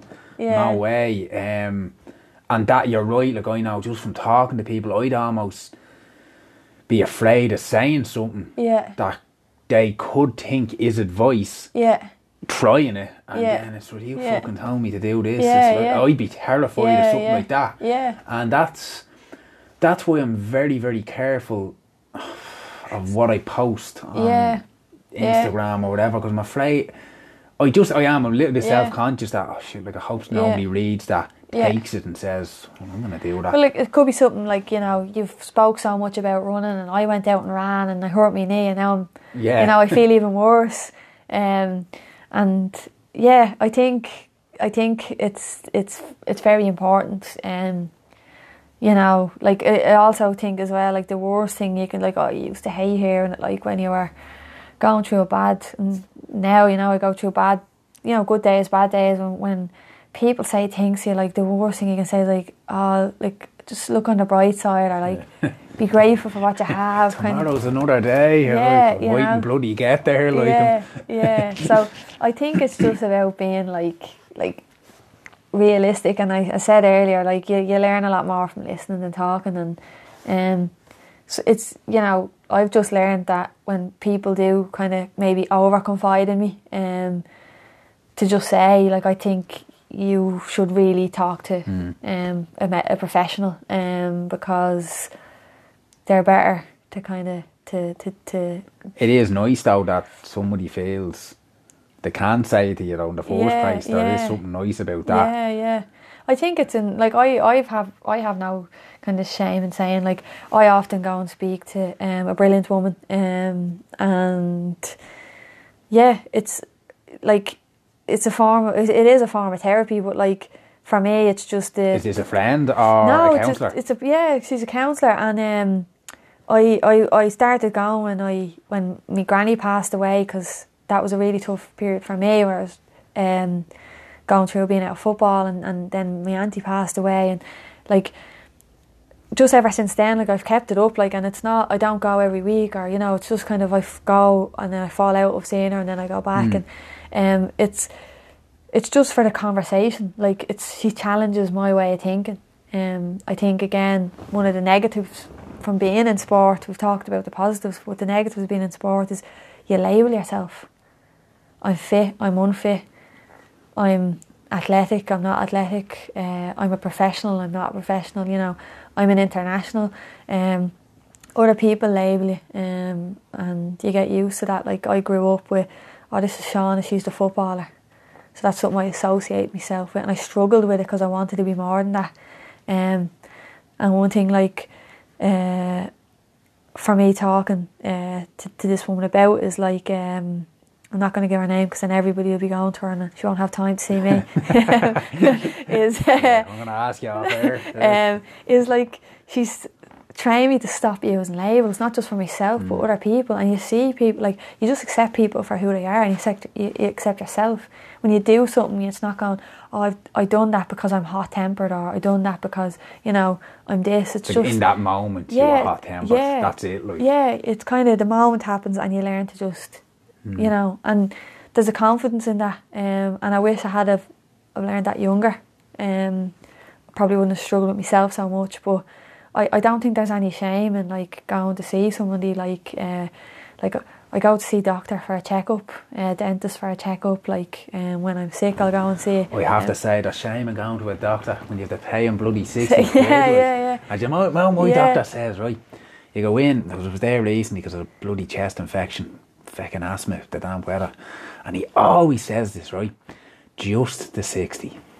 You're like, just the 60, pal, yeah? Yeah, yeah, Ah, yeah. just the 60. As if it's no biggie, you Yeah, know, way, yeah, like, yeah. I'm doing you a favour here, Yeah. like, but yeah, you're 100% right, like, um, eh, I, I don't know, I think if you tell someone now you're going to a counsellor, Yeah. it, I don't think anyone will bat an eyelid. I think it's just, No. yeah, you're dead right. Yeah, I, I don't think there's any shame in it at all, and like, um, even now more than ever, like, uh, especially living in Ireland, like, like for me being, I'll say on air thirty one, um, you know, and being at a stage where like, you know, there's this like housing crisis, and I'm trying to kind of figure that out, and you know, then I'm like wanting to really get this my career, you know, um, as successful as I can be, and then, you know, I still want to have the holidays and these other things like, um, and yeah, we were just talking there about awareness of things like products and things like that. Like, um, just this constant kind of like busyness going on all the time, um, and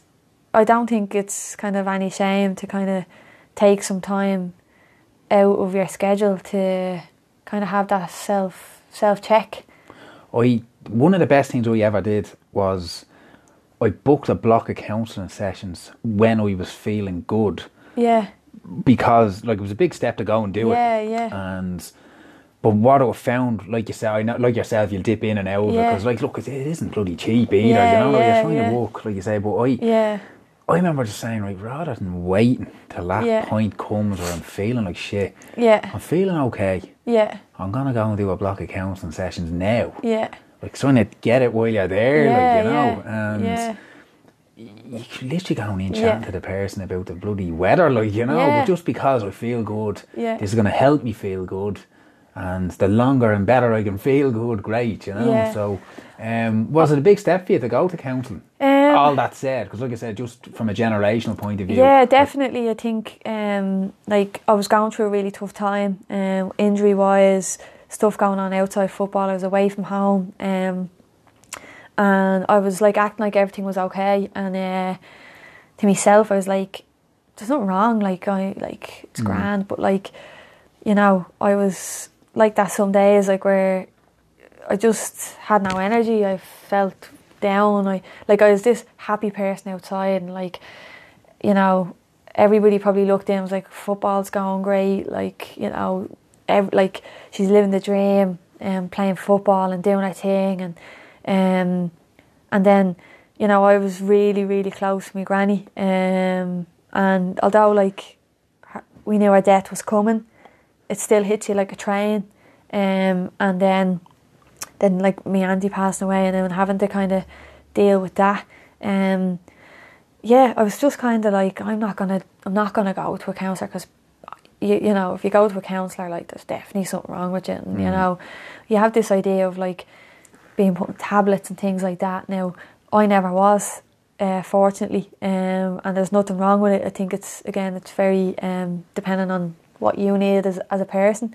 Um, but yeah, it took it took me a while to admit it to myself, um, and then I, uh, because I was I kind of I spoke to Sue Ronan and she was brilliant. Um, Ireland, I said, listen, I needed to pull away from this stuff for a bit and to figure stuff out. Um, she was great, but other people kept saying like, what, what are you doing? Like, where have you gone? You've dropped off the face of the planet. Um, it was then that I was like, I'm just going to talk about it and see what happens. Um, and if people move away from me and think it's weird, uh, grand. Stay a problem. Look. But um, yeah, it was kind of one of the best decisions I ever made because I, I've I think, you know, especially you spend so much time around your friends and your family, uh, they're emotionally attached to you. Um, then you go and speak to somebody that kind of doesn't have any emotional connect- connection to you. Um, they're very more A bit more objective, I think, isn't yeah, it? Like, yeah, and it's it's a there's a, a real um there's a real support in that because it kind of challenges your way of thinking, um, and it's not an argument or it's not there's no emotion there. It's just like you think of things from a very pragmatic point of view, Mm. um, and that helps me. Um, and now I think I just pay her to go and have the chats. yeah, Uh, just, uh, you'd miss it if you weren't yeah, doing yeah, it. Like, yeah, yeah. Talk about just to bring that on. What inspires you? Um, what inspires me? Uh, I have a six-year-old niece. Um, she inspires me. Um, I think I'm I'm inspired by people being the best version of themselves. Like like you, like I I love seeing people um happy. I love seeing people just being them. Um, I'm inspired by. I've I've always wanted to have like a an impact. Uh, like I want to when I leave this this life, like I want to be remembered for something. Like I don't want to, I want to have a positive impact on society. Um, you know, I came from Coolock where there was, you know, high drug abuse, high crime. Like, um, I remember being younger. Uh, I remember sitting in, in a career thing, and it was like your choices are you work in this factory or that factory. Mm. You don't do anything else.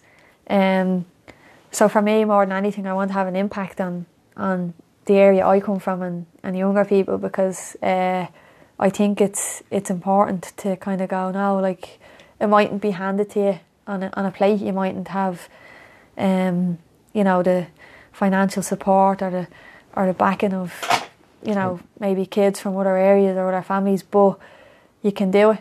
Um, and that that inspires me. Like you know I I I get the bus in the morning and listen to the kids having conversations like and um yeah it's I think I'm I'm inspired by very I suppose simple simple things. Like I've always wanted a simple life um so I've never been drawn by the fancy cars or the big Mhm. houses or anything. Um I'm inspired by people like you um who are just honest hard working people trying to not do things um, for fame but are just trying to lift up the, the few people around them. Um, and I think if more people can do that, it'd be it'd be a better place to live. And and I don't mean for that to sound pageanty uh, or No, old- it's not. or- you know. thanks very much, yeah, way. yeah. But I, I think it's like you know it's important to um to kind of you know not get ca- caught up too much in in the you know I suppose the materialistic side of things. Um,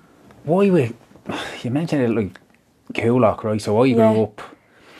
I grew up in Killester, right? Yeah. So Killester would be traditionally kind of a middle class area. Yeah. Right? There's a lot of older people. yeah, So my mum, I lived on the road that my ma grew up on. yeah, Um, it was weird. It's one of them roads like there's loads of families like that where they didn't move too far. yeah, But beside us is Donnycarney, which Yeah. would be quite working class. yeah, But I had a politician knock at the door here a while ago and I told him, we said, listen here, whatever way the conversation went, and I said to him, we said, in the last year there had been three deaths yeah, by heroin overdose yeah, yeah. in Killester in the last year. We said, that's Yeah. a middle class area. We said, heroin overdose, like. Yeah, Like what? what like what we got to say for that? Like, Yeah. but my point is, like growing up, and even now, like, like I see myself as low income, low skilled, and it comes. I don't know where that comes from, Mm-hmm. Yeah. right? It's because people look at like I got told I was posh growing up, like Yeah, yeah. Killester, like I have loads of money, like Yeah. I lived in a fucking mobile home for the first two years of my life. yeah, Because like that, my man and dad had nothing, like Yeah. nothing.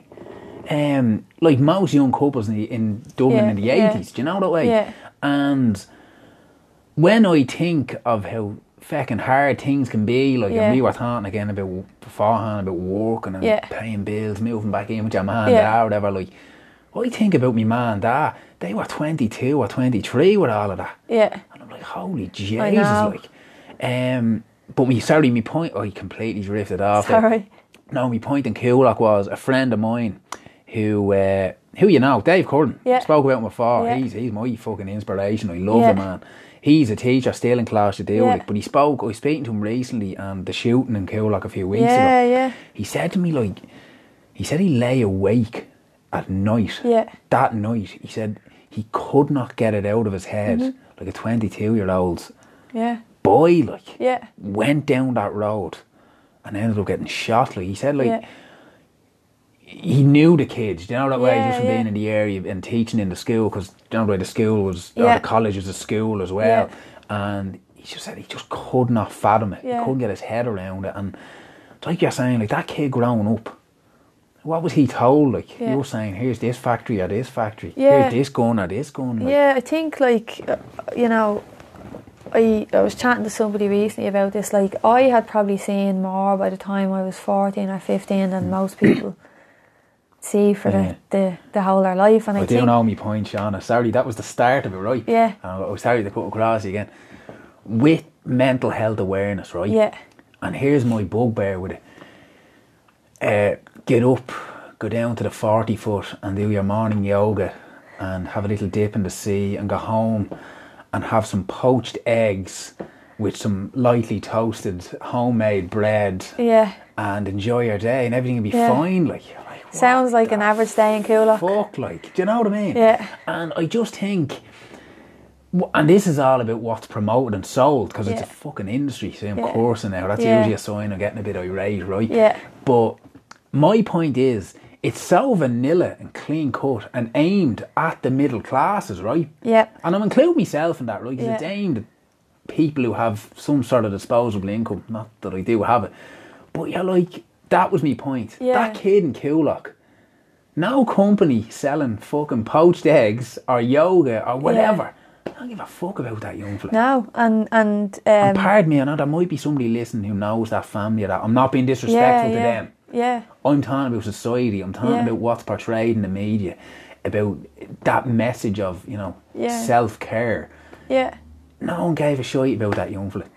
And do you know what? Like that's the thing is nobody, nobody, parents don't grow up thinking I'm, I'm gonna raise a criminal, or no child grows up thinking I'm gonna do this. You know, I'm gonna have this lifestyle. Um, like the unfortunate nature um, of being from an area like Coolock is, um, is you've two choices, a wrong one and a right one, um, and you know, I think it's a lot easier in an area like that to, to accept the wrong choice. If you're a, a 13 or 14 year old, and I've been there, like, you know, um, you'd, I remember being out in the street and you'd be kicking a ball around and you'd see someone drive up in a Land Rover and You know what it is, yeah. Yeah, They're not yeah. selling ice cream. Like, now, like, you know, then, you know, you're looking at other people that, you know, your, either your parents or whoever else and they're putting in, you know, my parents worked from the time they were 12,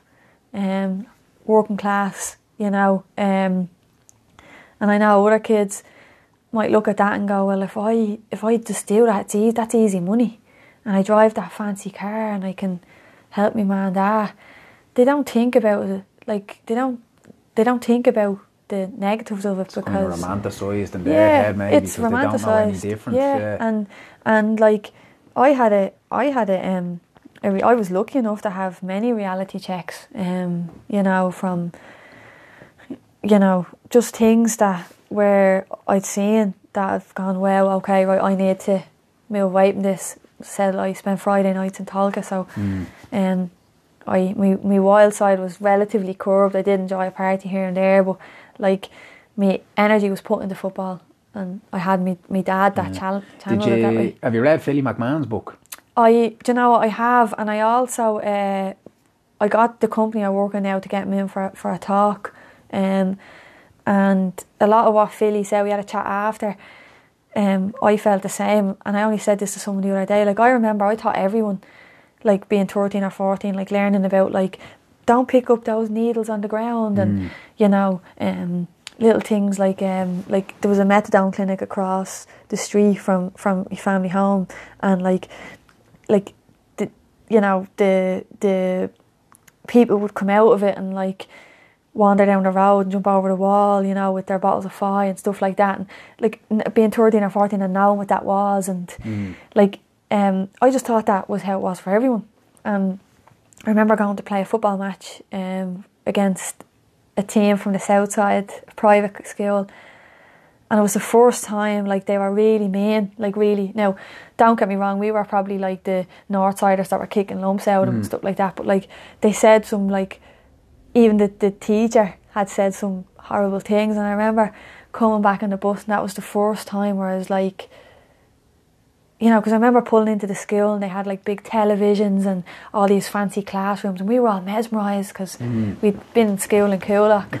um, and then I remember just being, I remember that was the first time I felt really different. Um, and I felt like, wow, like, okay, maybe, you know, that was when I started to go, like, right, well, this is the path lined out for me. Like, I don't, I'm not from there, so I don't have that those luxuries. So, you know, maybe this is my life. Coolock will be my life, and you know, that's the confinement to that area um, is how I'll grow up. And I was fortunate enough that my parents were quite like, like my dad sat me down and was like, "Listen, this school thing, right? You're not great at it. We know that, right? Let's call a spade a spade here. But you're, you're okay at football, so You're probably not allowed to say that to Uh, a kid now. yeah, are you? yeah, yeah. Skill thing just isn't Yeah.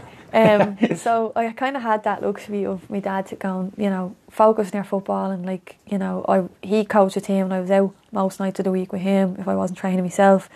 My best friend Gary Deegan played for Shels, plays in England now, so Rumours are rumours are a foot there, by the way. He Yeah. could be on his way home. yeah, yeah, with a bit of luck. Um, but um, I think, yeah, I've seen so many friends. Um, for me, I remember a really tough time when I first went off to Arsenal. Um, I hated it. What age were you? I was just gone 17. It's very young, And isn't it, when you look at it I hated like- it. I absolutely hated it. And uh, I, I was doing what I, what I could to get kicked out. And Emma Hayes, the coach at the time, was like, no, no, like, you know, really trying to keep me on the straight and narrow and stop going to class. And my mum was like, if you come home at Christmas and you really don't like it, well, then you can stay at home. Now, there was no Facebook or anything then, so I just, in my head, thought, everybody at home is in Coolock. They're having big parties, it's all going great. Um, and I miss now, I'm over here playing football with people I don't really I didn't know. realise you were that young when you went away. Yeah, yeah, and I hadn't really been away. Mm. Like I'd been on family holidays, but not away, um, and away with Ireland and stuff. Um, and I came home at Christmas, and I was dead set on it. Like I was like, I'm not going back. I'm just gonna live my life. I'm not gonna whatever happens, I'll do. I'm just gonna enjoy myself. And I went into was meeting my mates in town, and I went into Temple Bar, and I was using an ATM, and I looked down, and a girl I'd finished in school with six months ago was begging. And she had track marks from injecting up both arms. And I it was the I think it was the first and only ever time where I feel you know that feeling where your mm-hmm. stomach you feel like it hits the ground. I just didn't know what to do. I didn't didn't say anything to her, and I remember just I, I just got in a taxi and went home, and I I, I cried to my mum because I couldn't understand how I felt really guilty about how I had had this opportunity. You were giving out about your situation that Yeah. probably didn't look Yeah. too bad now. Like, yeah, yeah, which, and this girl yeah. that was more intelligent than I was, that was was pretty, like she could definitely could have been a model. You know, she had everything going for Mm. her.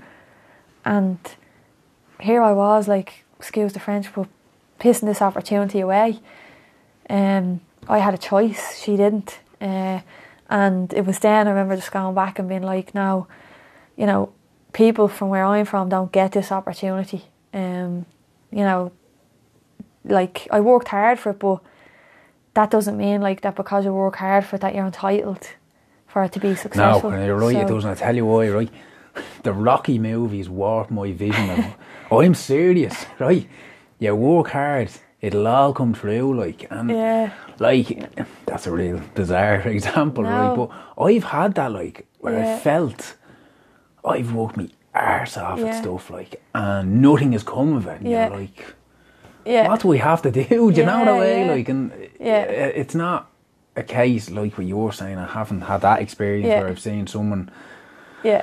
in that situation who we were maybe sitting beside in the classroom a few months earlier, but yeah, I don't know. Is that part of it where people don't understand one what hard work is, and don't understand that it doesn't always work out, or that it could work out? Yeah. Is I don't know. It's a strange one. Like Yeah. it, it's I think, um, like being younger, I think the perception was was like being from an area like Coolock was very much like, um, it doesn't matter what we do because this is where we're from and this is this is what people think of us, um, and you know you kind of feel like it's already set out for you. Which is Um, weird, right? Because, and admittedly, right, when we were younger, and I remember I did a podcast on Philly McMahon's book Yeah, yeah. after I read it, and I was saying it about that. Like, our perception as kids was if you were from Ballymun, you were a scumbag. Yeah, That was it. Like, Yeah, yeah. you know, and yeah, I don't even know Yeah. where that came from. But the gas thing was, right, when we were in school, I went to Paul's, right? yeah, Um, oh, worst five years of my life. Anyway, in Paul's, there were so many heads from quite affluent areas, Yeah. which I won't say where, but Yeah. you know where I'm talking Yeah.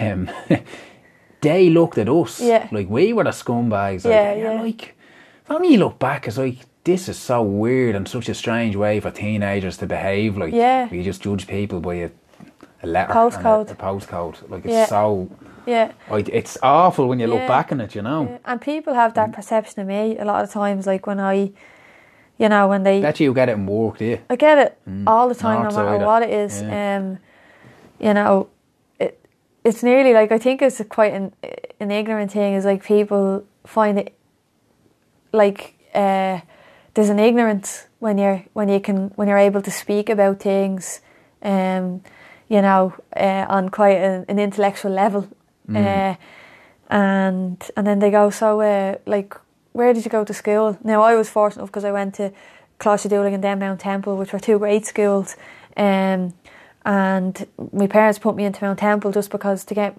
to kind of they want me to to focus on getting the leaving cert, um, and I was supposed to go to Mount Temple because it was non-denominational in any way, um, but I'd only gone there for kind of just over a year and a half. Um, I, I went to Coláiste Dhúlaigh for the rest of my edu- education, but yeah, I say, oh well, I'm from Coolock, you know, and it's kind of like, what? I play up to it in work. Yeah, Like I get that I north side, Dublin scumbag, and Yeah, I'll, be, yeah. I'll just yeah yeah I'll rob your car. Like what's yeah, the, yeah, yeah.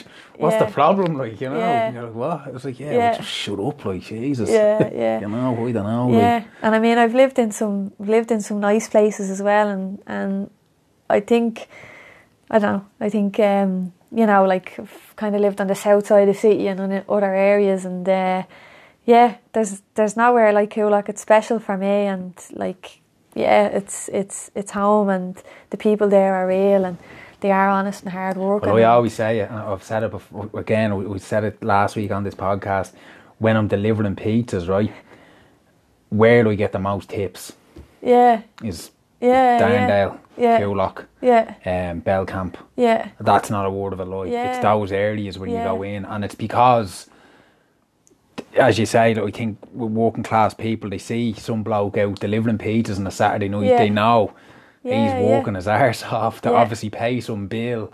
When Yeah. he's probably doing something during the week as well, like so, there's definitely a recognition there, Yeah. and they're always people are always fucking sound as well. Like, Yeah. um, particularly this time of year, like I, I last I was saying this year, Yeah. like on Saturday was ridiculously busy, like yeah, but like to be night to be raining, to be people telling you to stand in the porch and all, where they're going to get oh, Yeah, they stand yeah. in there, like and Yeah.